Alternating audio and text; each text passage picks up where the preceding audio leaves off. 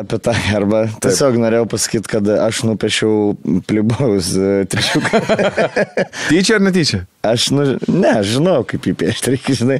Vienintelį, ką žinai. Jo, piešti. sakau, pažiūrėsim, kaip jis reaguos, sako, šis žmogus yra iškryptelis. Suklydo man. Čia mokytis. Nelabai, ne, labai. Bet, nu, tikimas mokyti, žinai, nu, ką. Bet aš stebėjau šiaip, kad jis žino, kas yra plibaus ženklas. Tai va. Aš, o kodėl subėsi? Aš tai nesistebiu, mokytojas, blech, muha, žinai, vienišas. Sermerginai buvo? Jis septynis vaikus turi. A, ne. Uf, tai gal jinai iškrypelė šiaip. Tikybos yra. mokytojai nenaudoja prezervatyvų, žinai. tai- Teisingai. Wow. Šiaip tai, uh, šiaip aš, žinai, kas su mokytais ir tu visada, kai, kai buvai vaikas, galvoji, mokytais ten tau, žinai, šven, a jie grįžtų namo namų darbus tikrina, dabar galvoji, dauguma mokytojų už mus jau jaunesni buvo, ne? Vat kaip mm. mes dabar esam, ten jie jaučiu taip pat gerdavo namų darbų, ne, neištaisydavo. Netikrindavo. Jo, jo, kur buvo. a. Manai? Man atrodo, kad tikrindavo. Bet, tu, Bet kaip būdavo išpašyta, tai reiškia, jinai kažką darė. Bet E, dėl paskutinį momentą. Bet, atpažinę būdavo, kad, nu, turėjau ištaisyti darbus, bet nebespėjau. Ir kur galvoju, ai, tai taisė turbūt kitų klasių darbus, jau čia žinai. Taip. Mano, mano klasiokai lygiai taip pat buvo pas mus klasėje, buvo direktorės dukra, buvo anglų mokytojos dukra, buvo darbų mokytojos duk, mokytojo dukra, tada buvo informatikos mokytojo dukra, pavaduotojas dukra, tai žvaigždžių klasė. Po- Bet spaudimėlis irgi neblogas. Bet kažkaip ne, nesusidurdavom su tuo, gal labiau tokia korumpuota klasė buvo. Kadangi pas mus buvo direktorius dukra, mes vis geriausius mokytis gavom. Anglų geriausias, matiek Mes geriausias. lygiai, lygiai taip pat. Ja, kažkaip mums taip išpuolė, žinai. Ir ką aš- Visos, kur knygas parašys. ir naujausios knygos, jeigu gauni kitom mokai klasėm neužtenka, pas tas švieži viršelių nesulankstytas, neprašytas. Aš ką dar norėjau papasakoti apie tai, kad, e, sakei, kad būdavo, nu, klasiokai, e, tipo, kad mokytojas užgerdavo ar neužgerdavo, tai pas, būdavo, atsimenu, kai nueini pas draugelį kokią nors, kurio mama ten yra anglų mokytoja, pavyzdžiui, Užgirdi sėdi anglų mokytoją. Sėdi Matiekos mokytoja virtuvėje, Mm. lietuvių virtuvėje, prie, prie kavos. cigaretėm. Cigaretėm kvepia. Cigaretėm kvepia, jo, bet man atrodo, ne, vieną mokytę tik tai rūkė. Nors iš tikrųjų ne, neatsimenu.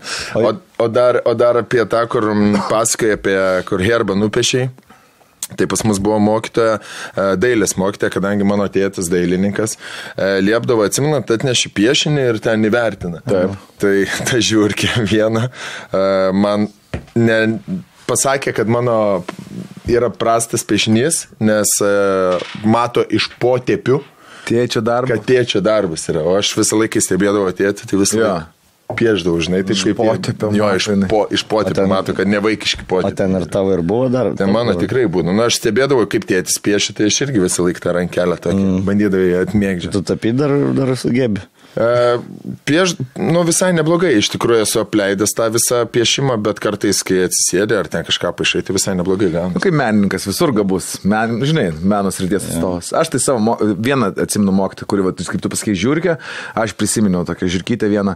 Ne, ir e, buvo toks įsivaizduok momentas, kur mokykloje 12 klasėje egzai sako, pakelkit rankas, kas laikys lietuvių kalbos egzaminą. Žinai, ir aš tur žodžiu, pakeliu ranką, Matskevičiu, tu gali šis, sako, ranką nuleisti, jis neprileisiu prie egzo. Ir tokia nuoskauda buvo likus visą gyvenimą, žinai, nu galvo vis tiek ateis momentas, kaip tas mentas ant sankryžo, žinai, kur. Ir vieną kartą po renginio kažkokio, man atrodo, po Lietuvos balso filmavimo, prieina prie manęs kažkoks berniukas ir sako, labą dieną, Rolandai. O mano mama buvo jūsų lietuvių mokytoja. ne, ar ne mama, kažkaip mano tėčio draugė, jau buvo lietuvių mokytoja. Tikrai sakau, kuri? Pasakė man pavardę, aš sakau, žinai ką vaikeli, pasakyk jai, kad eitų jinai nahui. Pasakai, Rolas pagėža laiko ilgai, man atrodo. Aš Kurį labai buvo, ten buvo trys lietuvių mokytojos, žinai, tai lai nepagalvoja dvi iš jų, kad jos buvo blogos, viena, kuri mane e, mokė literatūros, jinai nuostabi buvo, aš neatsimenu tikslios pavardės, bet aš literatūros turėjau dešimt, iš gramatikos turėjau pas ją kuolus visą laiką. Mm -hmm. Vėliau buvo dar viena mokytoja, ten aš to matau 20 klasė pasikeitusi, tai irgi nuostabi labai mokytoja, bet paskui viena buvo tokia, kur, um, sakau, berniukas taip išsigando, sakau, čia ne tau, berniuk, ne tau ir ne tavo tėčiui, sakau, tu tiesiog jai perdok. Mm.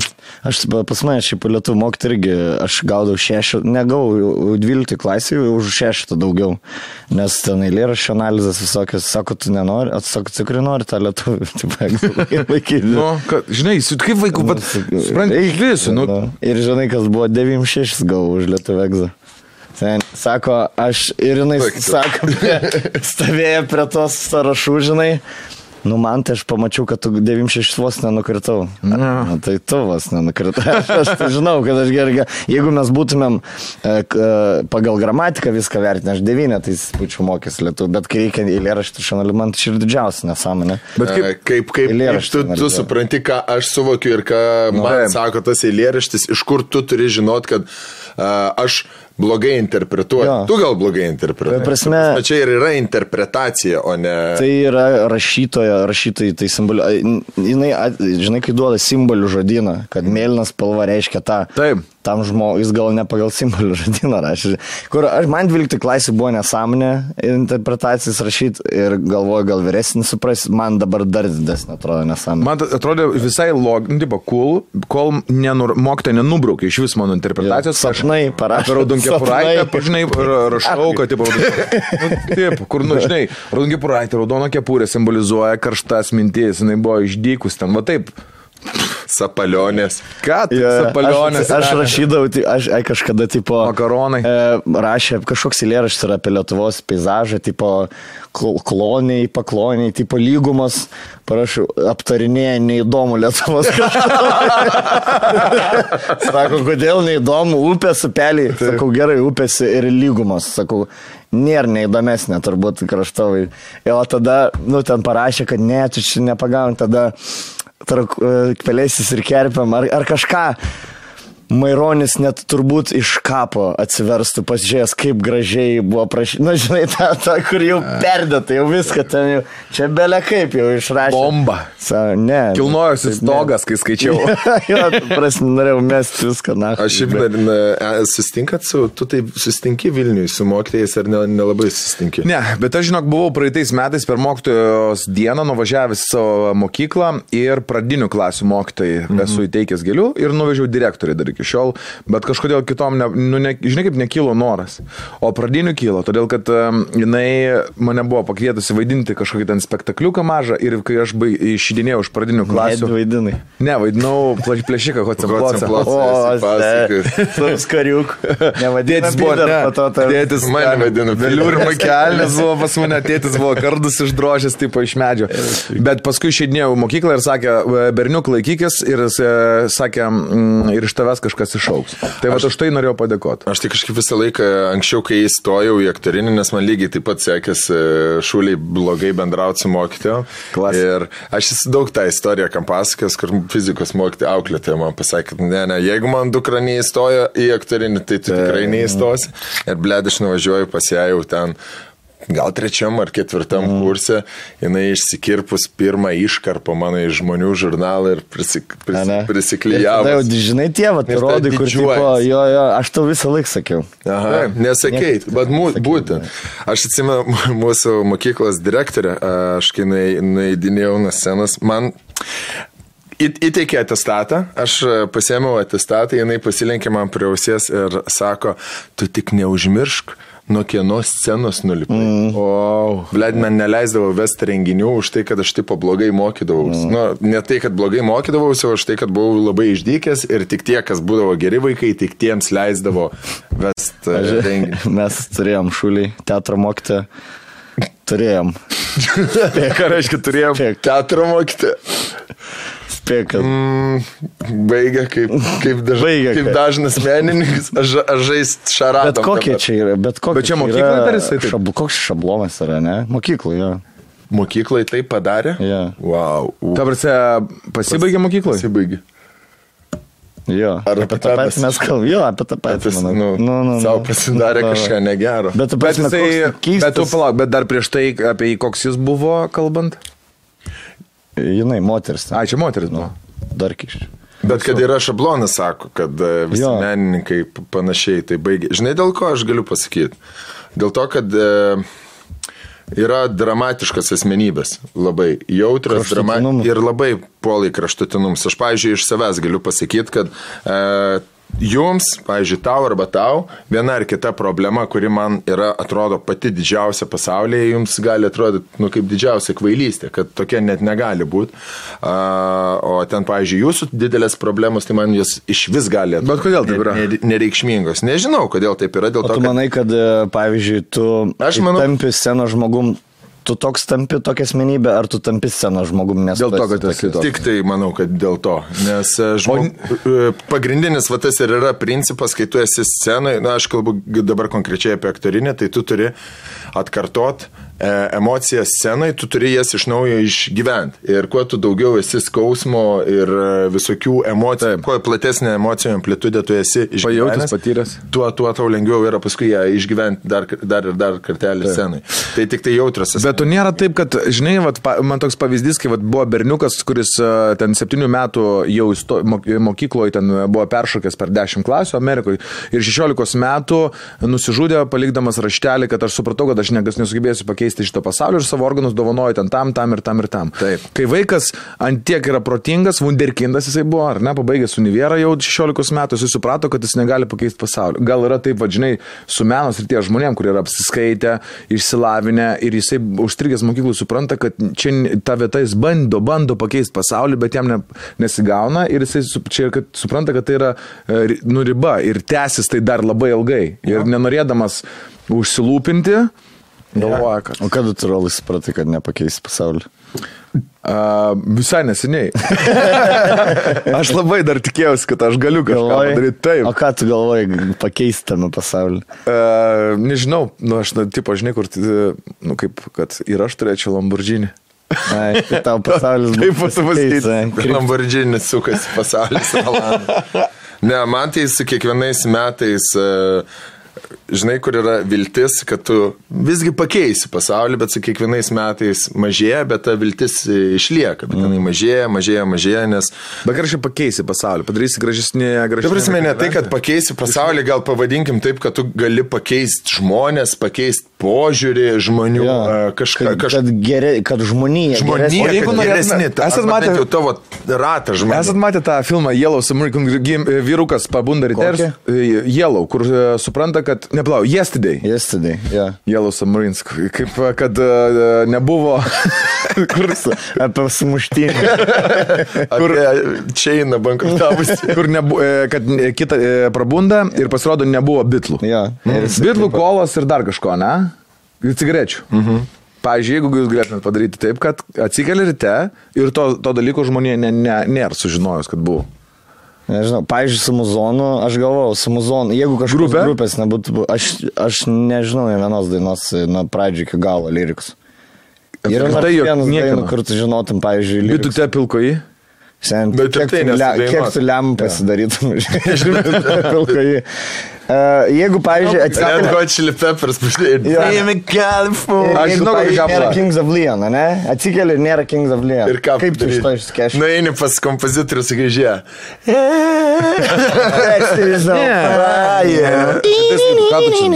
čia Labai blogai skamba. Be muzikinio išsilavinimo. Ne, ne, tu paklausyk. Gerai, o daik, šiaip, aš žinai, ko norėčiau, jeigu atsikelčiau ir Louis C.K. nebūtų. Mm. Ir jo man. Ne, Louis C.K. neperpasakočiau bairį. Atrašiau kokį komiką, kur...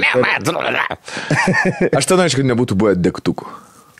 Išrašym degtukus arba Ai. žiaptvėlį. Arba dantų krapštukus. Arba... e, Sen, aš šiaip degtukai, ne, jeigu nebūtų niekada buvę degtukų, nemanau, kad e, dabar šviesa elektra būtų. Dabar ugnis yra vienas pagrindinis šaltinis. Įskeli Degtukas buvo, nu, bet jis pirmasis ugnies, kur tu galėdavai laik, išlaikyti ugnį. Aš žinai, ko norėjau. Aš norėjau. ne degtukas. Aš žinai, ko norėjau. Nagas paskui fakelas. Degtukas galėjo paskipinti, paskui tu, tu lempą turi su kerosinu, taip, ar ne? Kur ten di dizelinė lempa. Labai jokingai su fakelu Cizu prisidėjai. Dobris nek. Ant akėlėra.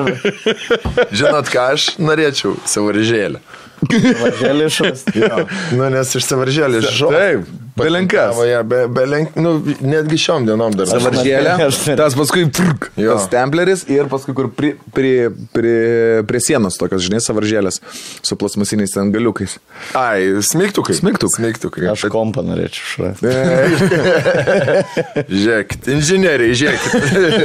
Reikia dabar tokių. Įsivaizduok, klaviatūrą. Atsimintum klaviatūrą, atkartotum. Skaič- Delyt Kablel, viršui kairiai kablelis. Ctrl Alt Delete tik tai. Ir, ir Alt Q, Alt Q, va čia. kokį, va kokį buvo. galėtum atkurti? Realiai, sudėtingiausią išradimą atkurti pats. dviratį. Dviratį galėtum pats sukonstruoti. Nu, manau, kad jo. lietuva. Jo. Su hujelė. Riedlente. Langom. Riedlentį, dviratį. Snowboardą? Transporto priemonę. Snowboardą. Tiek. Snowboardą riedlentę surats nusikirs. O galėtum lėktuvą atkartoti. Bet lėktuvą. Aš net nežinau, kaip lėktuvus skrenda. Aš aitvarą Kodėl? padaryčiau. Dar estų mokslininkai dar neišsiaiškino, kodėl lėktuvus skrenda.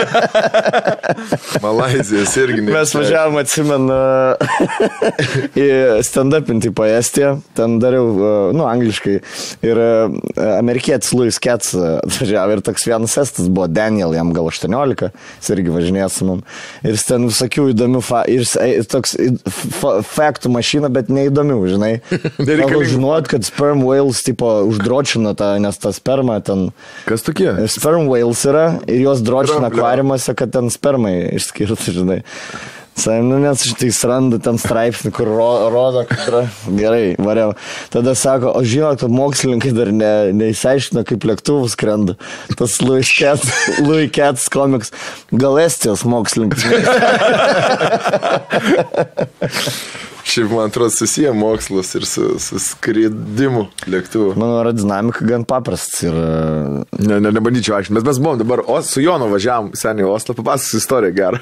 Nu. Į, skridom į Oslą, iš Vilnius iš Oslo į Trotheimą ir iš Trotheimo važiavam iki Švedijos, ten kažkokio tai kalnų miestelio seniai. Atvarom dirbti ir uh, belenkai pučia vėjas, neša, van, tipo, blėt, lietus, lyja, pučia vėjas, nors lievas oras, bet mums iš viešbučių niekur nereikia išeiti, o viešbutis tas didelis ir medinis visas atrodo, žinai, viduj bent jau užpošta. Nu ir mes, tipo, pabom, uh, atidirbom, grįžtam į kambarį. aš mačiau fotkis. Grįžtam į kambarį, žinai, ir taip e, einam mėgoti, atsigulam jau mėgoti, pysti, Jonas pradeda tik narkti ir aš taip jau atsi- atsijunginėjau. Ir aš mėgau sausiniam, žinai, visada, ir aš taip atsijunginėjau. Ir jaučiu, ble, juda krūta lova, žinai. Ble, galvoju, negi Jonas dročina, taip. žinai, masturbuoja, galvoju, Jonas varo jau. Nes jis yra pasakojęs, seniai, kad vieną kartą Prie tavęs yra drožinės. ne prie manęs, be artimesnio žmogaus, taip kaip mėgojo. Sako, be problemų, su nenėr prabūdus. Wow. Stankydė. Stankydė irgi šiaip. Rats Rūks geras. Paskutinį kartą, kai pasimėgojau karočią. Aš guliu, jau še, šeštą rytą, jau vis jau noriu. Atsisuks tankydžio.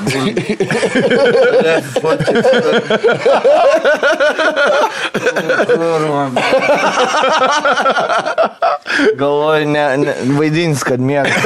Ne, bet aš irgi galvoju, ir ką daryti, po žinai. Ir taip, vu, vu, vu, vu, vu, vieną kartą tą lovą, blėt, kokios čia vyksta, blėt, vu, vu, vu, vu, vu, vu, galvoju, iš tikrųjų, kad čia gusi, kad čia garna.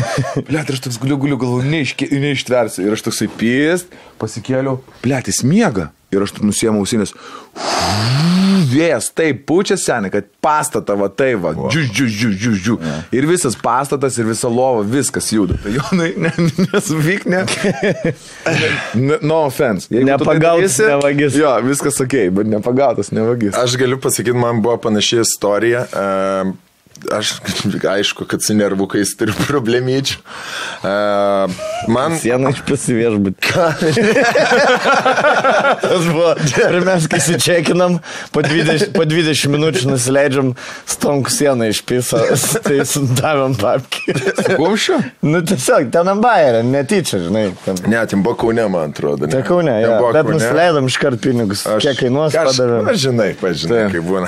Siūts buvo, žinai. Susidėjo. Kaip smagiai vakar pabūm. Bet tik jam, sakau, po dvi minutės aš jau nusikėl kažkas netaip, ne sieną iš piso. O kiek reikėjo sumokėti už sieną? Aštuom eurų, man Aštuom, atrodo, jo, paprašė. kažkiek. Aš dar norėjau apie tą uh, Masturbaciją? smokimą. Jo.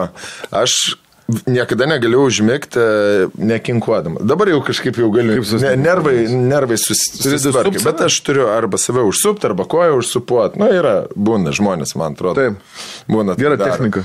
Ir e, kažkada, atsimenu, man buvo gal kiek 13-14 metų. Žinai, kaip mama leidžia salonę sirgti. Na, taip, žiūri, žiūri. Vien val, vienas telekas hatai. Taip, taip, salionė. Iki salioną kompanį jung, nes a, kai sergi akim, Temperatūra Neturėjau už kompų tada. Nu, plisti. plisti Na, nesvarbu, turėjau zilitoną, man atrodo. Ir aš guliu atsigulęs e, su temperatūra ir atvažiavo gal ten e, mamos teta, jos ten sėdi salonė, geria kavą, žinai, e, aš guliu. Ir aš, ir aš, man temperatūra pradėjo kilti ir aš taip kinkuoju, kinkuoju, kinkuoju. Ir matau, kad ta teta žiūri į mane. Nu ir kažką negero pradėjo galvoti, kad aš nu tikrai dročinu. Ir jinai vietoj to, kad būtų paklausus, man tai ką tu čia darai, jinai prie tai paslapčiai ir kaldrą. Ir pakėlė kaldrą. Ir aš galiu. geria- kas- Kinkuoju. Kunkuoju. Nu, žinai, su, su treninginiam keliam, taip temperatūra. Ir kas geriausia atveju galėjo Nu, būti. tipo, jeigu gerai, būtų, būt, būtų pamačius, kad aš smaukau 13-14 Na. metų, ligoniukas. Na. Nuleisk vaikui, ne? Taip. Jau Muš čia- temperatūrą. Nu, numuš temperatūrą. Bet gerai, nu ką buvo daręs, būtų visai nevala. Fu, Taip kaip ir tu. būtų. Ne, gal sakytų, Būtų motina negali baigti, du aš. Buvau, ne, ne, ne, ne. ne. Būtų motinai paskambins, pasakė. Ne, Nu ir ką, mato, kad tu nieko nedarai ir ką. Nieko ir fuf, tipo, ra, ramybė. Man šiaip keis, dabar Keist. atsiminiau, labai ne. Mano, dė, mano mamos brolis darydavo tai panašų bairį dėdė. Aš kai augau, jisai, žinai, vis laukia, kada čia tas berniukas pradės, žinai. Ir aš taip nuvarydavau į tūliką ir sėdžiant tūliko, žinai, e, šiku. Blet, nu aš mažas buvau, jisai dabar išvažiavęs ar 20 metų. Tai man buvo gal keti- ir 14, daugiau išvažiavęs. Man būdavo žodžiu 12, 13, 14 metų. Nu pats tas, tipo. Ir aš taip sėdžiu, sėdžiu ir, žinai, tipo, duris atsidarnėja tūliko ir toks pro tūliko kraštą. Seniai, ble, taip, aš taip. jo. Žinai, kad ble. molestintas buvai. O, tipo, tėvai. tai seniai, žinai, ką pradėjau daryti, nes aš vieną kartą nepastebėjau. O jisai. Žvengia, ble. Tu tavo dėdė? Nu, ar linkėjim. Linkėjimai. Tai aš pradėjau, žinai, tipo, seniai, kur yra tas e, purškiklis nuo, nuo tūlo. Tipo, Į veidą jo. Ne, į tų, šitas at- atremdavau į plytelę ir duris, kad, tipo, jeigu atsidarnės duris, kad pamatyčiau, kaip nukrenta, žinai, kad seniai. Žinai, kas blogiausia, kai tu jau turi techniką, kaip apsisaugot, kad dėdė ne, ne, ne kvasė, ne pasė, nežiūrėt, kaip, blėt, maldai. Nepasintų. Kaip per, per counter dėdė nepasintų. Žiūri, nepasintų. Negaip tau šitą. Ticharin. Ticharin negalės. Ticharin, Ticharin, dėdė. Mes kaip gauditinį ten loždam. E, gerai, lošiam, gali už namą bėgti, bet davai, bet ticharin. Negali ticharin. At geras. Sen, čia kažkurios formos molestinimas tikrai. yra. Kas tas molestinimas? Iš prievartavimas. nu, ne? Seksualinis. Seksualinis Taip. išnaudojimas. Nu, ta prasme, tai kad jis nebūtina liesti ar kažką daryti. Jeigu tu pasakai vaikui nusirenk nuogus ir žiūrėsi, tai čia ir molestinimas. Kaip Michaelas Jacksonas tai padarydavo? Meklas daugiau darydavo. Alleg allegedly. Allegedly. Tai gal su žiūrovais pasveikinam. O, labas. Labas visiems, ponos ir ponai. Pradedam podcastą. Pradedam Jau kem minučių sukas. Ir iš tikrųjų, e, va čia va, turėtų būti mūsų podcast'o logotipas. Podcast'o pavadinimas yra Vėl. Tie. Patys. Vėl, Vėl tie patys. Vėl ir vėl tie patys. Ir vėl tie Visur patys. įsijungi, kartais atrodo, darys šalituvas Tonkus nu, taigi nėra tipo kitų vedėjų, kažkas galėtų vesti normaliai laidas, tipo, žinai. Ja.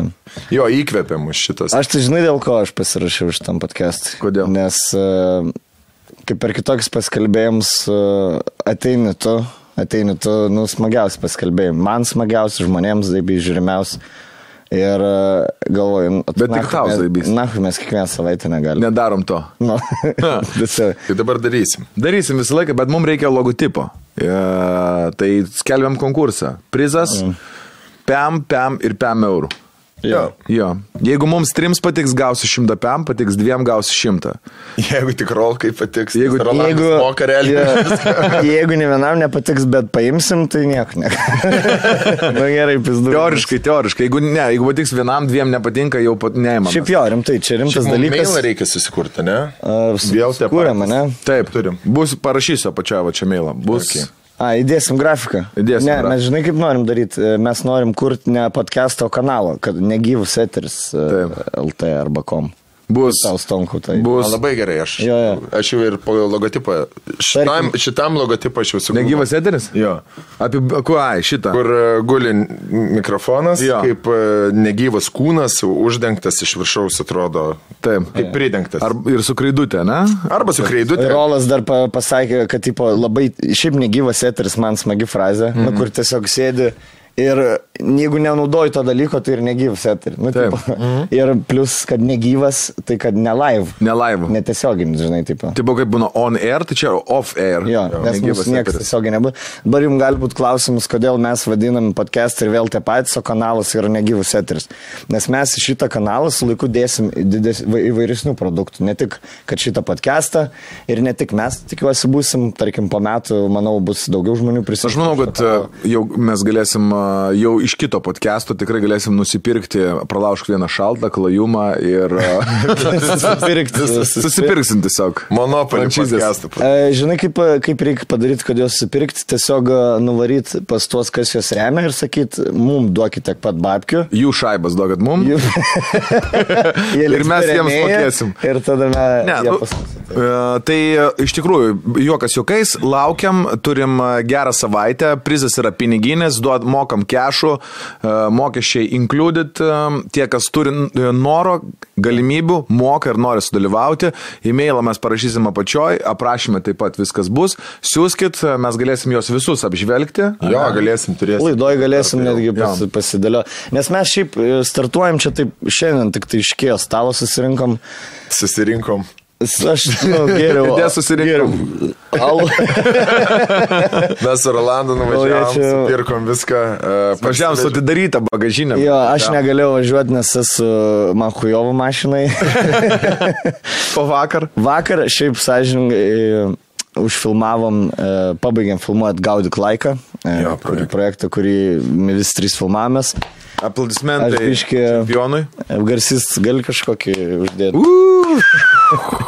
Jėga. Stadionų. Esam iš tikrųjų Šitą- biškelį pavargę, Jo. išstaškę, matelis po afterio, mes... uh, Aš e, leidau savo daugiau atsipalaiduoti, nes e, jie vedėjai, jiem jie praėjo šitas projektas, o aš prie šito projekto sėdėjau, nu, tris mėnesius realiai. e, Ne Vakar vienas, bet e, pagalvojau, kad tris. Nuo pirminė, nuo tada, kaip žamis pas mane atvažiavo ir sako, darom tokio cool, crazy laidą, praėjo trys ilgi mėnesiai. Ir e, dėl to leidau trim valandom ilgiau pabūti savo mieste. Ir nėra, aišku, dabar geriausia diena pradėti podcastą, bet visada gerai. Nes aš ne, nenorėjau nakilnuoti. Taip. Pirmos Bet mes taip ir nutarėm. Taip. Jo, nes Kas tada benutiktų. Tai reikia logo, reikia mailo ir tada, kol viską sukursim, karo čia praeis mėno ir, ai, tai tada be kalėdos jau Taip. pradėsim čia podcastą kalėdų. Kameros yra, mikrai yra, let's go. Jo, Viskas. Dar vieną dalyką norim atskleisti, kad šitam podcast'e mes norim bendrauti ir su mūsų klausytojais, e, su Taip. žiūrovais ir klausytojais. A, Mes lauksim jūsų laiškų a, su... E-mailų gal. E-mailų. Kad aiškiau būtų. Jo, mes lauksim Elektroninio laiško. elektroninio Siūs, blėt, atvirų. Su klausimai. Tarp kitko, Lietuvos balsas seniorus taip ir ėjo anketas.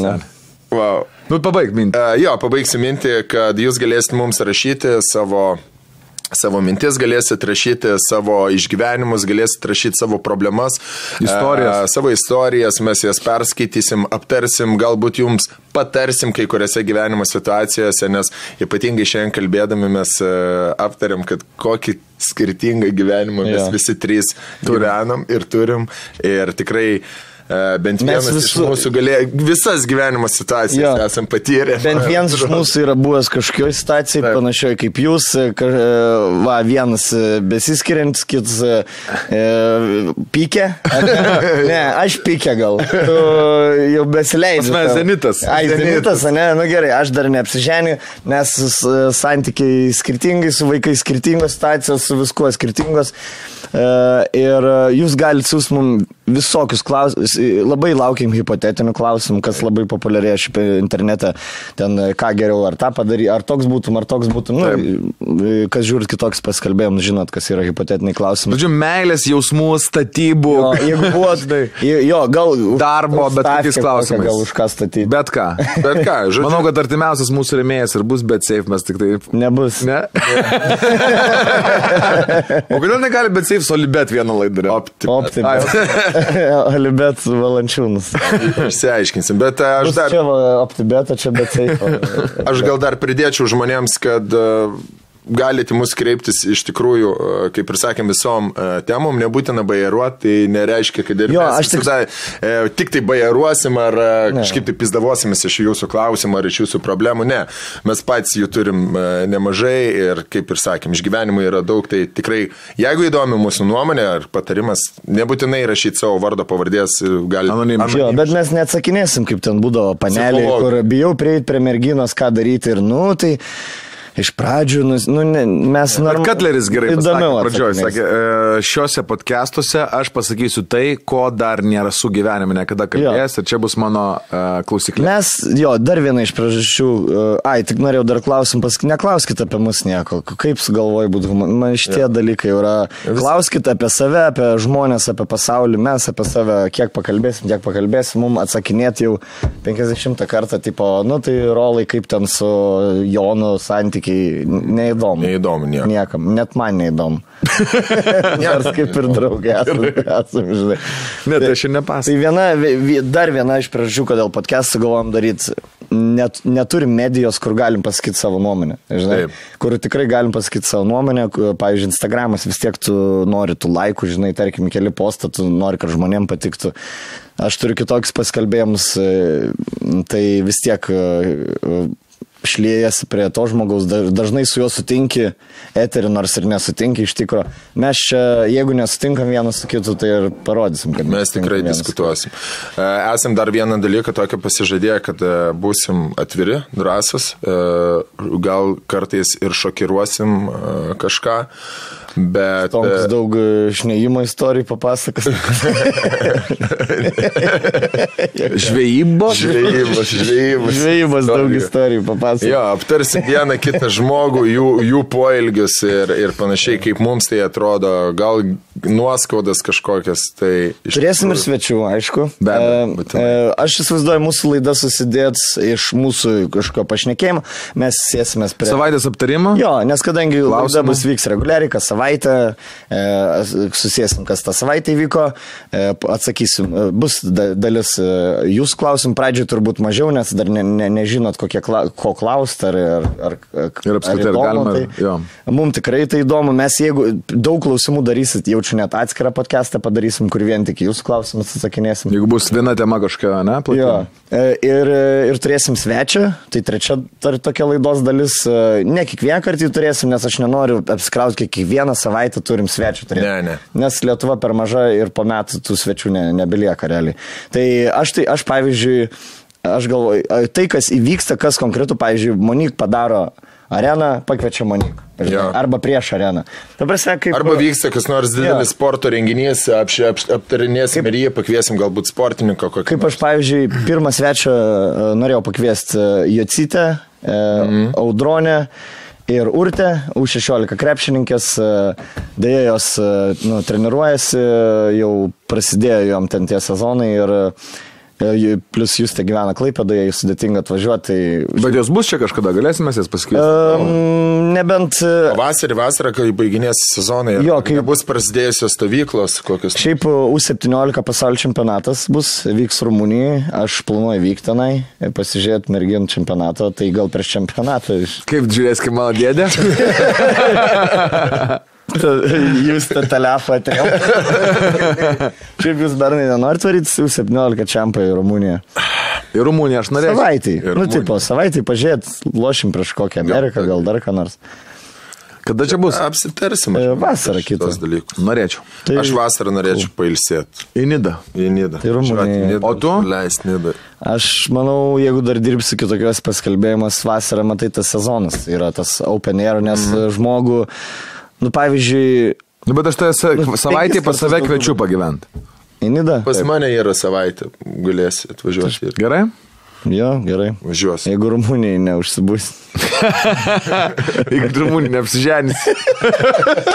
Su oška.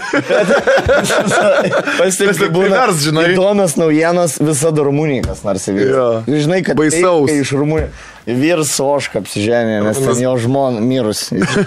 Žmogus nuskendo gatvėje, baloj. Jo, jo, jo. Arba atsimint tiksliai, toks buvo straipsnis, kad tipo vyras uh, kepė kiaušinienę ir jam bobo blaudžiobą darė, kol jis kepė ir, ir aliejus jai ant galvos ištiško, įkando jam į bibį ir jis netyčia su, su keptuvėje per galvą dar davė ir nukando bibį. Bet ant kiek? Sound fake. Rumuniai. Aš bandau įsivaizduoti, kaip tai turėtų atrodyti. Visa, visa, čia kaip e, Valinskas sutapint, pavadintų veiksmų grandinėlė. Popa? Popa? Opa, Žopa? Opa, žopa. Žora. Rumunija. Ką dar apie podcastą norim šitą pasakyti? Ko žmonės gali...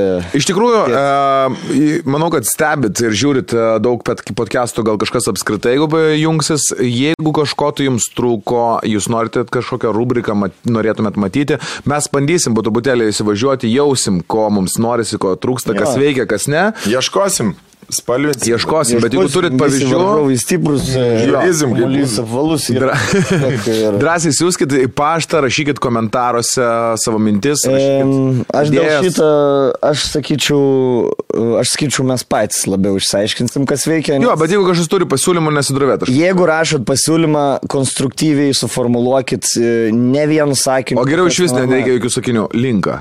Mes iš ko pasimokyt. O dėl tų visų klausimų, ar tą patį mailą turėsim kaip su logotipu? Aš manau, į vieną galim dėti. Mums Ten e, scrollins. e, Nu, aš, tiesiog logotipą. Scrollins, aš, man Matysis, bus kur įdomu. Gal turėsim administratorių kokį nors. e, No. Turėsim, aš turiu šiaip. turiu- Namuose pas Katlerį gyvena administratorius. ne ką veikia. Ne ką veikia grįžus namo po darbo 18 valandų. Taip. Galės. Aš, Žiūrėti e, Instagram, na. Aš labai norėčiau pa, pasikviesti kartais į mūsų podcastą jaunų kuriejų, e, iš tikrųjų įdomių kuriejų, kalbančių. vienas kalbin. Vienas kalbė. Aš išeisiu. Na, Katlis. Žinok, Galės va vienas. Nenori su dunėjimas Vietoj manęs, kalbėti. Kur sėdi, va čia. Man nebus. Jo. O į kurį mikrofoną kalbėti? O savo atsinešit. Bu, bus, bus psichologas laidoje. ハハハハ。Stonkus, manau, pats e, save pažins per šitą podcastą labiau. Bet jūs nežinot, kad čia yra toks psicho, pas psichologą truputėlį, toksai Išsipasakot. klausyklėlė, jo. Ir aš, pažiūrėjau, dabar man jau lengvėja man. Jo. Žinai, Ane? kas yra, nes nėra žmonių. Pavyzdžiui, Jo. per kitokius paskalbėjom, aš vėl e, Įtampa prieš yra. dvi dienas su Tadu Vidmantu darėm ir atrodo pagalvoju tokių temų, kurias norėtum pa- pasakyti ir tu šneki ir matai žmonės jau pra, pradžiai nereleitina. Jam pasakyti. Pradžiai nereleitina ir tu nenori tęsti, nes tu atrodys, kad vienas rentini prieš 300 žmonių, kad tau kažkas hujovai, žinai. O čia, e, čia, nu jo, O kaip tau pokalbis su Vidmantu praėjo? Gerai, man. Jisai e, promino savo naują filmą? Jo, atėjo. Jis prominimo tikslais atėjo, nemanau, kad būtų atėjęs, jeigu ne filmas. Bet padarėm fainą pokalbį, geriau negu gambėjai prieš keturis metus. Re- re- Restikė, jisai buvo. Čia buvo normalesnė aplinka, žinai, atėjo Jo. ja. žiūrovų, 400 žmonių, fainai buvo jo. Pasišnekėjom apie filmus, apie, apie ateivis, uh, jį kalbinau. Uh, iš, š, š, per paskui šį paskutinį metu dvi, du dalykai nutiko. Jums pas, buvo reidas Area 51. Taip. Jo. Ten, kur Kažkas nepavykė. Kiam žmonių atvarė. Jam žmonių, o ten Kur užregistravo 2 milijonus, Jo, jo. registravo, ar ne? O žinai, kas ten iš tikrųjų buvo? Ten bičias, kuris e, sukūrė tą grupsą, tipo, e, reidinam tą, jisai kažkokį festą padarė prie tos Area 51, norėjo, kad tie žmonės į tą festą ten atvarytų. Tipo. Ar kažkokį ten, pa, fair, kažką, ką, žinai, tokia, tipo. Sako, ne. Užkandinė, žodžiu. Jo, jis parašė, ne, aš tikrai nenoriu, kad... e, Fire. Jie, Ne, kaip vadinasi? Kaip vadinasi tas? tas- Fire, tad nepavykęs Ne, Fire. Fire čia yra ki ki kitas. Saloj. Labai įdomi tema, bet atskira. Ir dar e, US Navy patvirtino, kad e, video realūs išėjo. E, Jo, jų nulykinti video, iš Navy nulykinti video, kurie vaikosi net pažintus objektus kažkokius, jie patvirtino, kad čia realūs video. Taip. Kad nesufeikinti. Tai prieš savaitę jie buvo per visą YouTube, per CNN išėjo. Aš šitos, šitos girdėjau ir šiaip girdėjau, kad tas bičias e, po to man atrodo. Vaikėsi kuris- ateivius. Nu, Jo, jo, pažintus net pažintas objektas, objektus. nefilmuotas buvo.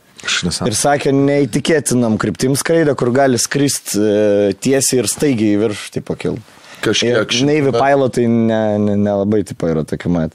Aš dar girdėjau, kad tas bičias, kuris sukūrė tą grupsą, kur kvietė šturmuoti yeah. 51 area, kad e, po to labai gailėjasi liktai, kad e, iš visų užsukė. Kad sukūrė tokį bairį? Jo. O kodėl jis galėjusi? Nu, kad labai viskas peraugo į tokį dalyką, o jis, nu, riaušių man atrodo nebuvo, ne? Man atrodo. Ne, nieko ten nebuvo. Bet ten buvo toks labai didelis ažiotažas ir jam tas Per daug. e, la- labai nepatiko. Bet jam tai pakenkė? Neaišku. Nesėdo. Nemanau. Štai. Sėdo? Nežinau, nu mes už riaušių, pavyzdžiui, už riaušių apskritai bandymą suorganizuoti čia. Lietuvoje. Čia... Bet ar tai Rimtas ria- dalykas. riaušių organizavimas? Nu, jeigu taip tiesiog- paskorminama, Ne, Einam, einam išsiaiškinti, ar yra tie ateiviai. bet tai yra, yra- aiškinti, yra storm. Jo, yra ne, nesankcionuotas, be leidimo didelės grupės žmonių susirinkimas yra draudžiamas, man atrodo, kažkaip ten, ne? Kaip šit mūsų podcast'o taisyklės su, su, Su rūkymu? Rūkimu ir rūkymu.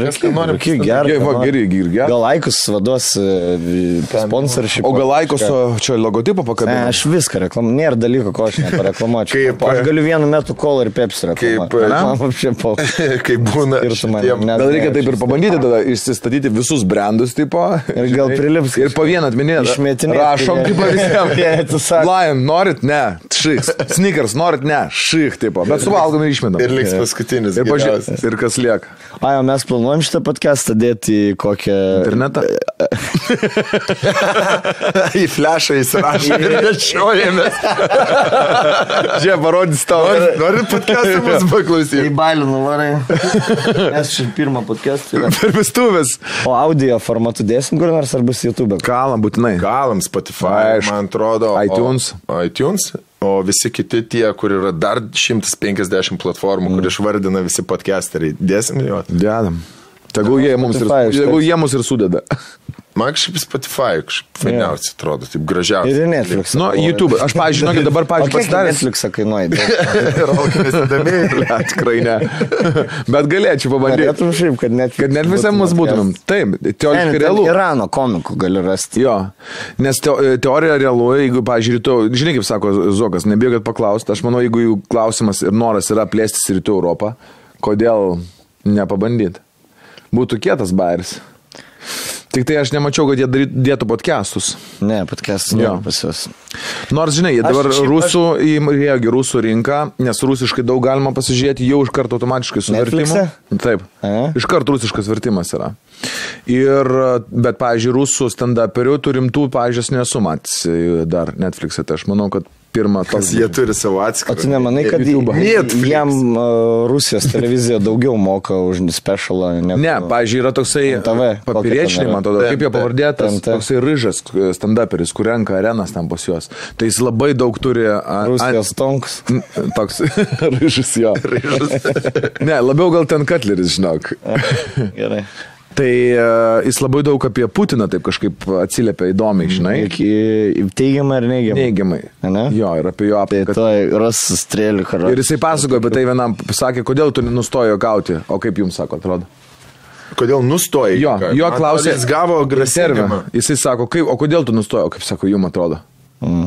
Sako, tai kažkas nutiko. Nu, kaip tai jums atrodo. Ir jis net, net neatsakė tiesiogiai. Ir tas intervuotojas taip išklausinėjo jo, sako, tai kaip viskas įvyko apskritai. Daug to- privažiavo, davė surinko, dar kažkas. ne, elementariai. Pas, nu, tipo, tau paskambino. Viskas. Na, jis. Įsivaizduok, kaip rimta. nu, Gauni skambutį, nori, kad tavo šeima su, ir tu išnyktų iš žemėlapio. nu. O sen, pavyzdžiui, tu Rusijai, nu mes būtumėm visi Rusija, ne? Nu, tą patį veiktumėm, pod- podcastą darytumėm, laidos. Taip. Kiek apie Putiną jūs liestumėte temą? Matai, priklauso, kaip tave taip dėstų. Jeigu tave čia, pažiūrėjau, dėstų ta, šitą valdžią, nu tu liestum gal, jeigu tas neišleistų šalies. Nes yra tokių žmonių, kurių neišleidžia iš šalies, pažiūrėjau, išvažiuoti atostogų kažkur užsienį. Tai, ble, sen Rusija. Kalbėtum tu apie tai ar ne? Pasaulis, kur, kur, Ne, nu bet pavyzdžiui. Viskas, Rusija visi geriausi dalykai. Rusija gyveni, koks kam tu važiuoti, Savastopolis, Krasnotopolis. Nori kalnų, važiuok į Krosnodarską. Nori, jo, nori sniegą į Sibirą. Nori Nori nori Sočį. Sočį, nori pasideginti Sočį. Nori miestą, važiuoji Maskvą. Tai, nu, klas. Vis 12 valandų su lėktuvu. tai Aš atsimenu, e, buvo, filmavomės vienam filme ir e, atvažiavo toksai rusų aktorius garsus, neatsimenu nei vardo, nei pavardės, garsus labai. Bet... e, Nu, sunku prisiminti, kai Svarbu nežinai. prisiminti, bet jis tokį pasakė. Kad nežinojai, sunku. labai gerą. Uh, jis ten atsifilmavo ir sako, aš jau viskas noriu skristi čia. Ir uh, man atrodo, vienas iš producerių filmo sako, tu pasilikit, Vilnius, taigi vienas gražiausių miestų. Ne, Europoj. čia taip sakė. Man atrodo, Emilis tam ir iš Emilio filme jam pasakė. Tai man gal, bijau, žinai, faktą čia makaluot, bet uh, sako, pasilikti vienas gražiausių miestų Europoje, fainiausias pasaulyje yra vienas gražus miestas ir tas miestas yra Maskva. Man Piesa laukiam iš karto. tai gerai. Gerai, gerai, gerai. Bet čia žinai, dar toks paro, kaip ant kiek praplauta gal, galva, lemma, kad, tipo, nu, negali būti geriau negu va čia, kur tu gyveni. Mes ir nesakom, kad kitur geriau, nu, tipo, žinai, bet, nu, čia Bet aš, pasidomėk. pažiūrėjau, nenorėčiau niekur kitur gyventi išskyrus. Ne, gyvent, ne, bet, Bet aš pavyzdžiui, ne, nebūčiau toks rodus, kur sakyčiau, Vilnius, na, čia ir geriausias miestas ir jūs čia rūkot bybį visi savo miestą. Jo. Nes tai oro kaip rodus skambitas. Gal ir. Ne, iš tikrųjų, pažiūrėk, kažkur kita, kito miesto pasirodymus mes nuvažiavome, na dažnai labai nueini tam pasivaikščioti. Nu, nelabai. Lietuvoje? Ne, užsienį. Aš tai, einu, aš tai visada, einu, aš stonku vis ten. Nu, pirmus Tai noriu, nu. jeigu švedą nuvarom, noriu atsigulti prie ežero, pasiemu džentelį. Džentelį sindikato. Džentelį sindikato. Pypkė ir, ir sėdisi, jam neįdom ten tai švedai pasivaikščioti. Bet jisai su geru vaizdeliu. Bet tik tai su geru vaizdeliu. Nu. Nes visada, kai jis Aš tai, vis, aš, tai, patinka? aš, Aš- aš, man pamiestas Man patinka ir, pasivaikščioti. aš- Man labai patinka. Skersgas. Aš dabar su, su Jonu, žinai, mes Ki- Kinijoje buvom, einam per miestą ir aš pamačiau šventyklą. Jonai, skubliam, užėjom į šventyklą. O mes tokia valgyti norim, dar žinai. Varom, valgyti, skužinam, trumpam pažiūrėt. Ir aš tu einu, žinai, tipo, bliam, pažiūrėk, tipo, pėzė kaip kitai. Jonas, mhm. žinai, kur žmogus dėl manęs kenčia, Jis tipo. Eilėraščių, jis kaip žmogus mėgstants eilėraščių, Poeziją. gal, galvočiau, jis daugiau gali pasiimti iš aplinkos, žinai, kad galėtų kažką pas... Papasaka apie Kiniją, biškas. Jo. Zaibis. Supranti, mes tik tai viename mieste buvom. Tai. Kinijos panevežys. Jo, jo. Buvom Kinijos panevežį, teoriškai taip, nes ten yra Šachajaus viercha. industrinis miestas, labai keista, žinai, dėl to, kad e, vis- visi industrija. Viskas dydžio yra taip. suprantu. Nu, aš turiu minį, kad nėra to, žinai, sakė, jeigu e, Šanhajų važiuoti, ten tipo yra kažkaip tai ten daugiau senovinių pastatų, ten istorijos, ane, ir panašiai. O čia visiškai nuo nulio pasistatęs miestas, pramoniniai rajonai, pramon, e, cechai ir pastatyti, žinai, daugiabučiai. seni, Bet daugia- daugiabučiai po 16 namų, 30 aukštų, 4 laiptinės. Ir tokie, vadžinai, išlindę cechai, cechai, cechai, tipo. Ir miestai didžiuliai. Miestas ten, ten pasiskirstas tas Gonžo, kur mes buvom, žinai, dar į rajonus. Tai iš viso gyvena, man atrodo, 12 ar 14 milijonų tam mieste ir rajonuose po 3-4 lemus. Žinai, nu, nu, toks viduje, kaip eini per miestą, didžiulis Londonas. Kai važiuoji, atrodo, kad tu esi kažkur tai Amerikoje, taip žinai. Mm. Išlipi klimatas Graikijoje. Nu, toks iš vis galva nesuprantu, mm. net kur tu, net, nu, aš tai- vat pabuvau savaitę, nesusivokiau, kur esu. Bet pirmą kartą buvau kažint, kažkur užsienį išvažiavęs už rinktinės ir tai man labai patiko. Senis sėkla. Netik, niekada netikėjau, tai buvo, žinai, nu nematai per teleką, kiek jis dirba. Neįsijungęs buvo niekada. Buvo staptelėjęs per, traukėlį. Tonkų savaitę. Visą laiką ranka tą dirba, va tą, žinai, va, varo, mojuoja į savo. Ir visą laiką dubasnė su dar trim savo kolegais be- būgna. Minutės per traukėlę tik tai paskelbė. jis- Vėliava! Išsigandė visi vėliava. trrr, Ta vėliava. Mojuoji. Hei, hei, stažinai ranką. Nu geras jausmas. Atgal! Ble, brrr, ta vėliava atgal. Ant kalno mūrai. Joje lietuviai. Aš, aš buvau, buvau Turkijai, kai lošiam su graikais, kai... Kietai, ne? O bendrausi kažkaip? Nu, man tai... Kašioras jo, pirmą dieną. Bet žinai, geriausias irgi lifte. Blem, nu, pizdu, apie Joną šitai pasak, Joną, nu, nepyk, bet... Apie kurį Joną pasakė. Giovanis savo, žinai. Gal valančių. Tipo, kaip antras varžybas jie e, prala, pra, pralaimėjo, mes vėl nuvarėm tą viešbutį pavalgyti. Ir Kalnietis e, važiuoja su mumis lifte.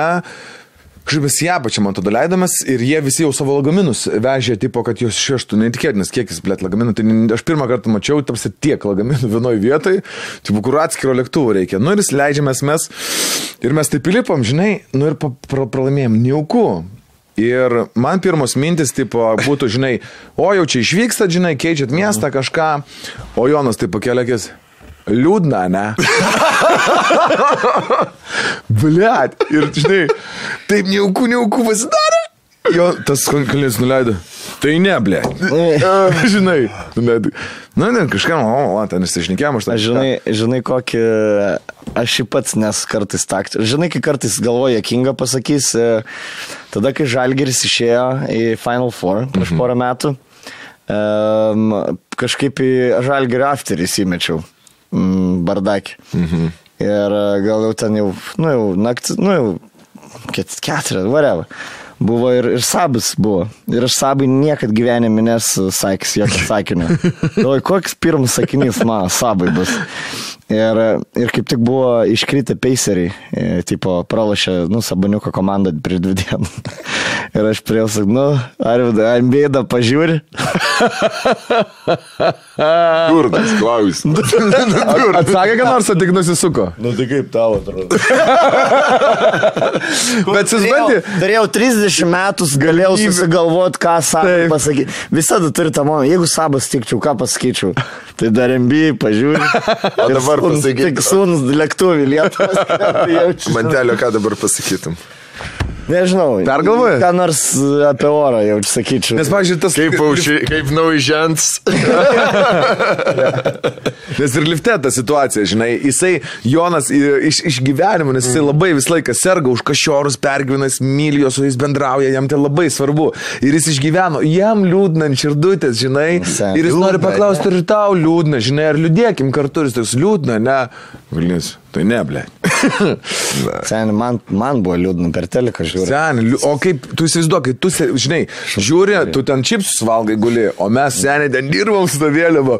Hei, ir blemba neina tas kamuolys. Visur aplinkui tokia neigiama, ta žinai, atmosfera tokia neigiama, nes visi nori, kad laimėtų. Atrodo viskas gerai, da, viskas aфиgenai. Bet iškrenta kamuolys iš kažės. Ir tu, nu, žinai, Arba išmuša iš lanko. arba išmuš iš Bet aš, pavyzdžiui, vat, kai aš buvau tose varžybose ir jūs buvot pasipran su Australija, ne, kur pra- pralašė, tu apie tas kalbėjai. Mes buvom dviejose, mes pirm buvom antrose, kai laim... Tai prieš Kanadą, tu neatsimin prieš ką lošė Lietuvą, ne? Kanadas, Senegalas. Taip, prieš Kanadą Prieš juodus žaidė, ne? Buvai, Taip, buvau. buvai prieš juodus žaidė. O Ir- prieš baltus, O prieš žaidė. baltus pralaimėjom. Ką aš fan.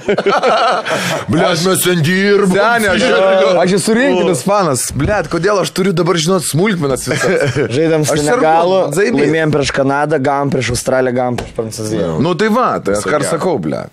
Nu, taip ką, ką sakai, tai Nu, tai prieš kad- ką, kuriuose varžybose tu buvai? Nu tai tose, kur pralaimėjau. Dvi du kartus pralaimėjau. Taip, tai tose ir buvau. Skirtingose miestuose jūs buvot? Nes ten Ne. buvo jau... nu, tai- Ne, mes žiūrėk, mes kai su kanadiečiai žaidėm žiū, ir laimėjo, no. žiūrėjom varžybą Nu. šitas. Ir paskui žaidė su Australais. dviejų dienų. Taip, po dviejų dienų ir pralaimėjo, šitas irgi. Jo. matėm.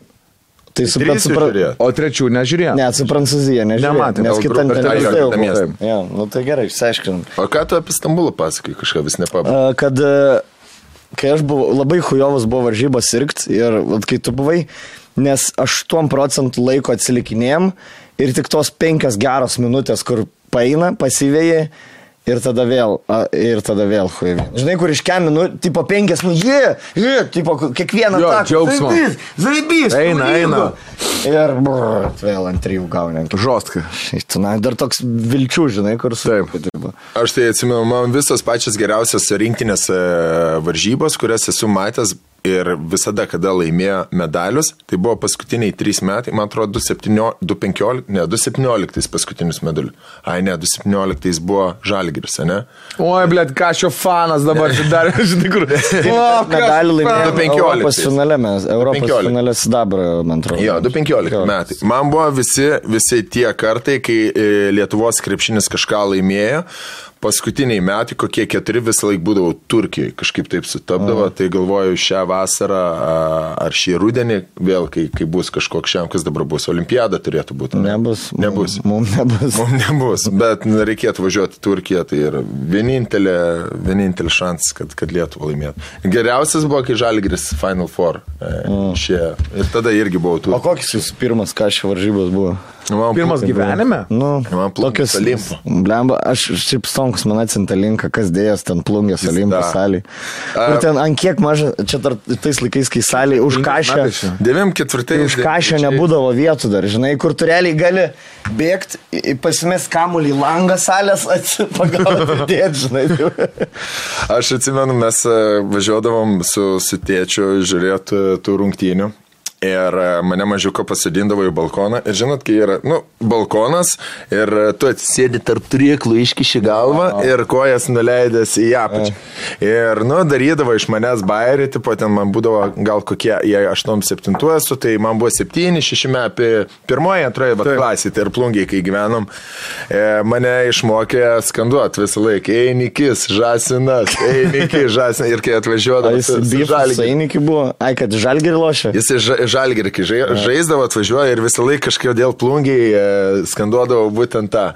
Tai čia prieš, nežinau, prieš e, metus, du ar kažkiek e, Einikis kaž, kažką pakomentavo, ar po mano nuotrauką aš parašiau tą istoriją, kad mm. Einikis žas, nu taip draugiškai. Mm. Man parašė Yeah. private, žinai, kur aš tau galvą supysiu pagavęs. Eik, turim tai parašyti. Taigi, gintarsi vis komentars, aš kažką irgi buvau parašęs, tau pizda. Daubis Ir jis, aš manau, jis pamiršta, žinai, nu, jis neatsimintų visų, kam žadėjo. Linkėjęs mirties yra. Bet aš tai jam, ta prasme, aš, aš irgi esu matęs gyvai ir aš buvau, mano pirmas kaip tik varžybos buvo Lietuvos Latvija, lošia, pavyzdžiui, sporto halį ar ten sporto rūmai, nežinau kaip vadinasi. Ir e, atvarėm, aišku, vietų neturėjom, pralindom vaikai, žinai, tipo ir stovėjom prie, prie pat, nu, irgi prie tų bortų aikštės. Ir paskutiniu metimu kabliu Einikis į 7-2-7-1, man atrodo, Einikio padarė ir, kablys ir laimėjo. laimėjo, jo, ir laimėjo Lietuva. Ir dar atsimenu, taip sėdim, e, pačieso neleido ir mes sėdim, prie, stovim tiksliau prie soliuko lietuvių. Ir aš sakau, blem, aš nes tai gaunam, tiek pačias išleidžiu, tritaškį primėtis ir pačias. Tokį. Tau padarė. Kiek tu metų buvo? nepasiūlė. Blemba, aš buvau uh, penkta klasė kokia. Geras. Vis- Bet kaip prisiminimas? Jo, jo. Kaip kai kurie Nebūčiau momentai aš neįtikėtinai lieka, pažiūrėjau. Ir aš dėl to su vaikais dabar savo bendraudamas ar kažką darydamas viską labai labai atsargiai darau, nes senė. nes įsivaizduok, ant kiek lieka tai... Tėti papus kaip pilvo. Aš dar turiu vieną istoriją iš plungės Olimpo laikų. Ma- Mano tė- tėtis, tėčio draugeliai kažkaip su, sutardavo su tais krepšininkais ir buvo mm, e, du jodukai, e, žaidė labai geri legionieriai. Man Ir, nieko nesako, aš ne, aš jis dabar klausau be jurtus. ir aš atsimenu, man, e, Roll counter kaldavo. Aš galvoju apie galvoju pats.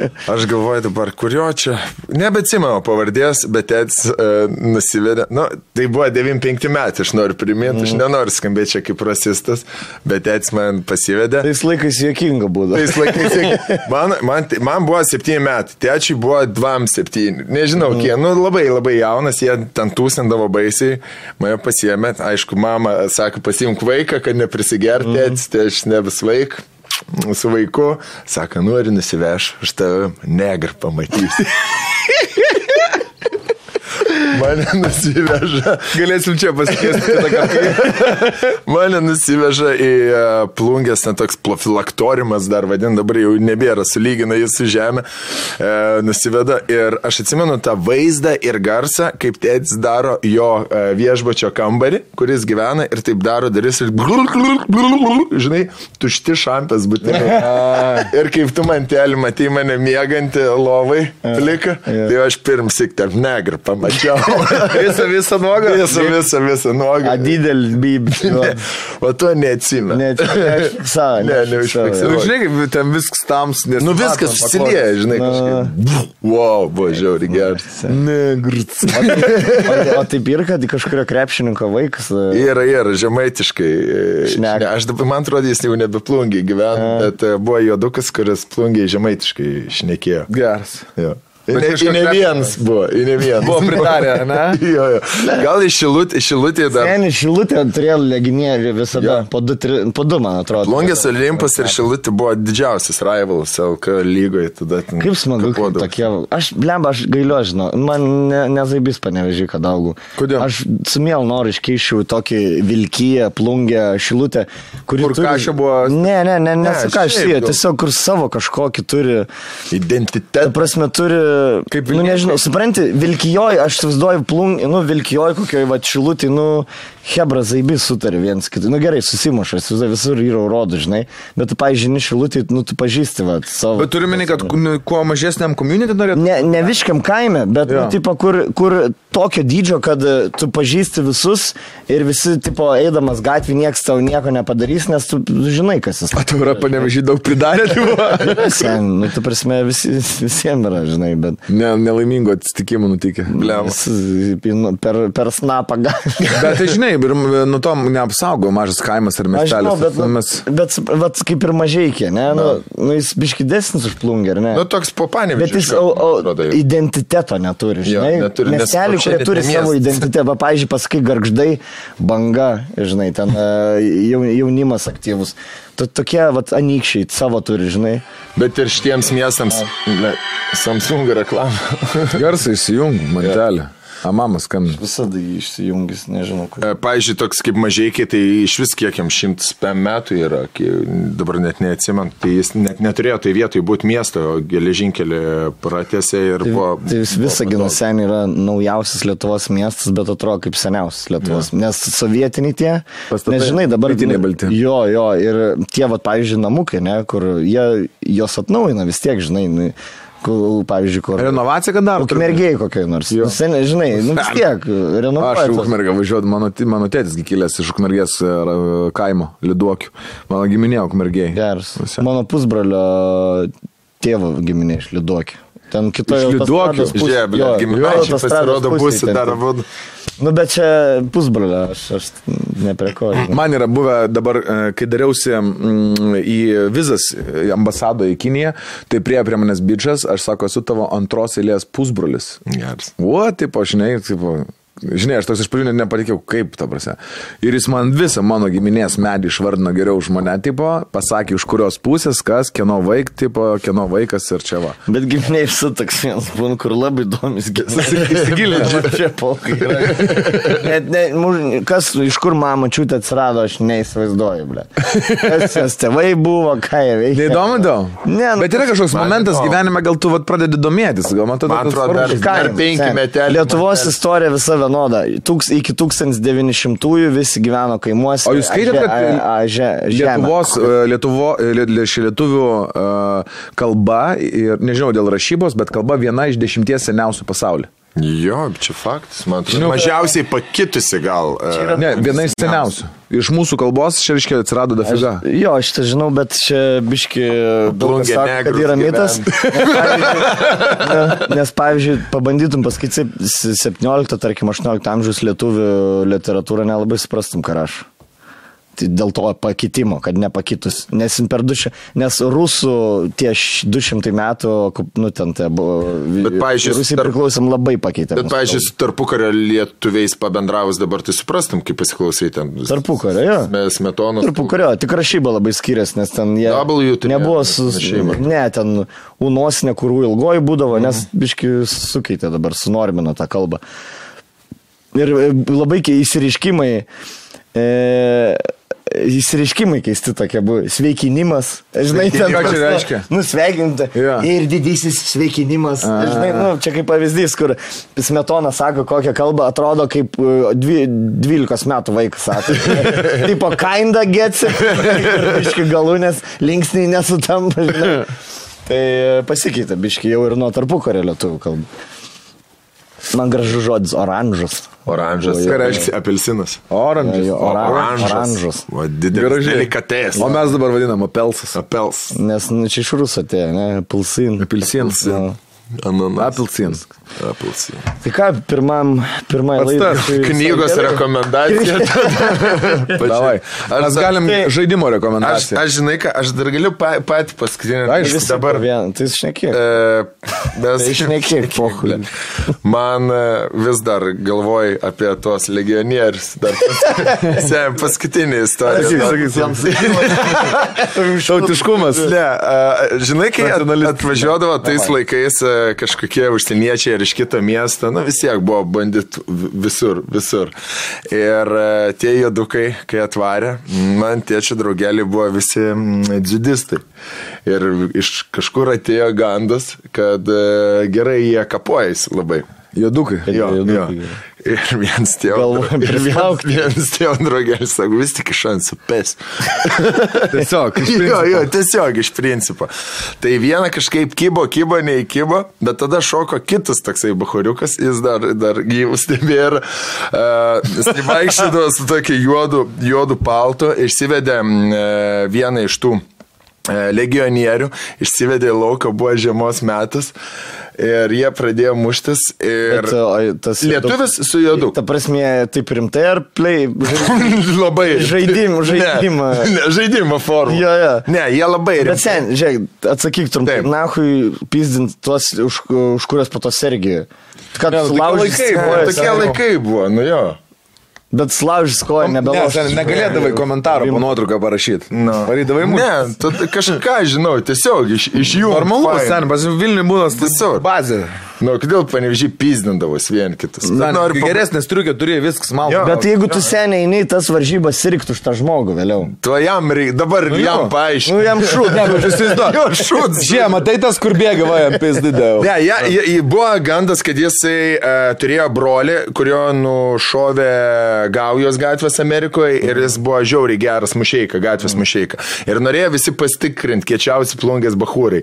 Išsivedė vienas tikrinasi, po to kitas tikrinasi ir su tuo, kur Artūras ir Turčikas jau uh, pravardė, jisai kapojasi, kapojasi, aišku, ten gavo greitai malku, nuėmė nuo jo ploščių tą juodą prabangų ir Arturčiks pabėgo. O tas mūsų uh, plungės pažyba mm. metė uh, ant žemės, užšoko ant to paltus, kojom pradėjo trypti ir rodė, o, o, o, o, Arturčikas kaip uh, tavo dėdė už kampą žiūrėjo, kas atsitiks jo paltui. Bet tai šiaip tie kažiorai visi turėjo ūgę persvarą, aš įsivaizduoju. Prie... Ir smūgio. Nu. Vi- Vis, visko persvarą turėjo. Tai buvo, jo, buvo žiauriai kieti, nieks, nieks nepaėmė. Nenugalimi žodžiu. Ne, ne, ne. ne. Ne, vieną kažkaip buvo ten su, su. Prigavę, ne? Jo. Iš galo su ir... Aš kaip pasakai, yra, yra kažkur su Bet irgi seniai. O ko tie legonieriai tada eina į klubasą? Nu, No. irgi rimti bičiai. No. Irgi drąsas seniai. Plungiai, Nu, tai sport- importai esi. varaitų į klubą. Nu. Nu šiaip, nu jau. Tavo stand-upas, kur, žinai, kur aukščiausias lygis bosas yra su juodaodžiu perėti pro penamvyžį. No. Žinai, tipo, už rankų susikibęs. Nu, nu, tipo. nu, aš seniai dabar plungiai net bijo, nu nelabai žinau, ar godingėlio norėčiau. Seniai, aš šviesus, toks, tipo, lietuvaitis, bijočiau ten praseit vienas naktį. Praplungėlį. Taip. Nieks nečiupinėti. Va, miestas. Va. Kultūros. Nu, plungė jo, man kažkaip plungė, plungė dar toks atrodo meno. Ne, nu, bet tauragė eitum. Žinai, kur neįčiau, Jonavoje nenorėčiau. Jo. Jonavoje, iš Man Obo, atrodo- vietinis. Jo, Nava, Nu, tai taip, tai dėl to ir karatistai Šiauliai yra labai panašus miestai, jie turi tą tokį... Ane? Nu, jo, Šiauliai, Jonava žiūrėk, Jie netgi vizualiai atrodo, panevežys, mažiekiai, Šiauliai, e, Jonava, va tokie, kur in, industriniai miestai. Siuvyklos. Nu jo, jo kedai, ne, kedai negražus miestas. Kadainiai turi senamės Jo. labai gražų. Ten ir plus, kur jaunimas yra aktyvus ir cool, pavyzdžiui, kur me, su humoro Bet klubu darydavom pasirodymą. figienas jaunimas, yra figienai žmonės. Mes, pavyzdžiui, Aš tai girdėjau, kad ten yra kosmonautų, kažkokių astronautų ir chemikų. Chemikų gatvė. Chemikų, chemikų. Bet žinok, mes esame vedę Pizdinas miesto šventės, nu nerealūs, tipo žmonės, jie ten į tokią didelę eiseną sueina su savo vėliavom, skirtingos Gal įmonės. suvaro vadas juos. Gal. Bet, tai, pavyzdžiui, ir meras pas juos žiauriai fainas. Ir buvo prieš dabar Seimą išėjęs ir prieš tai, ir dabartinis. Nu, man tai, pavyzdžiui, labai tas jau. Aš buvau merkinė, merkin, mano bus pana iš merkinės. Tai ten buvau merkinės miesto šventėje ir jie ten kalb, sako, gal siaubus bus, siaubus bus, sakau, su ko jau čia siaubus. Mers? Ir žmogų bagažinį sudegino. Gera, e, mūsų pabaiga.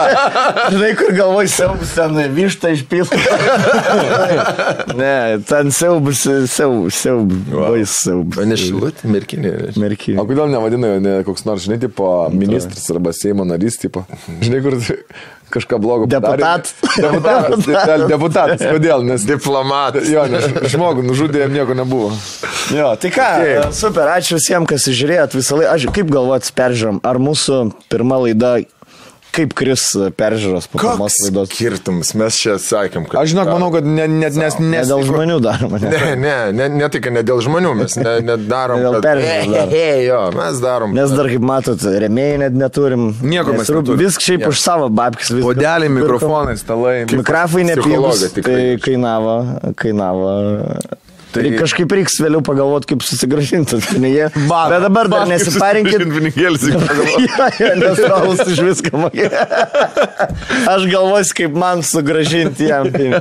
Tai jūs dar pinigėlį jums nieko čia nekainuos tas podcast ir šiaip ne, neprašysim žmonių gal pinigėlį. Patreoną turime, kad uždaryti. Nors ne, Patreoną šiaip Patreoną galim susikurti, jeigu kažkam aktualu įdomu, bet Žinai ką, manau, kad visgi... Žinai ką, aš manau, dėl Patreon, aš vis tiek manau, jeigu iki kitos vasaros darysim podcastą, neišveng, nu, tikrai padarysim live podcastus, kas yra populiarus dalykas, kur, e, kai jau e, turėsim savo, nu, šitas podcastas konkrečiai, jeigu turės fanų, padarysim live podcastus ir kur žmonės tiesiog irgi ateis klausimus uždavinės, mes klausimus atsakinėsim, bazarinsim, nu ką nors sugalvosim. Tai aš įsivaizduoju, aš nenoriu, pavyzdžiui, daryti to, kad Patreonai dviem dienom gauna anksčiau podcastą. Nu, Man tas durnas yra. Aš manau, kad e, Patreonai galės pirmenybę gauti bilietus į, tą, į tos live renginius. Sugalvosim sistemą. Pažiūrėsim, čia nu, čia aš tik užkūrėm, čia buvo pagrindinis Už dalykas. kamerų gal pašnekėsim šitą. Ne, tai tik žinai. Aišku, tegul žinai. Bet tačiau, kas vyrai buvo labai malonu. Jėga smagu jaučiuosi kaip po terapijos Jo, psichologas. Aš išsiverkęs irgi jaučiuosi. Pasakos, išsiverkęs. Taip, Varau savaitę toliau verk. na, po- Kartojam po savaitės. Kartojam. Lygiai po savaitės. Ačiū, O šitas iš, iš, išardys, iš, iš, iš Ne, pasižiūrėk. lieka. Degins. čia buvo vėl tie patys. Ir Uh, vėl tie patys. Vėl tie patys negyvas eteris, ačiū. ačiū, iki.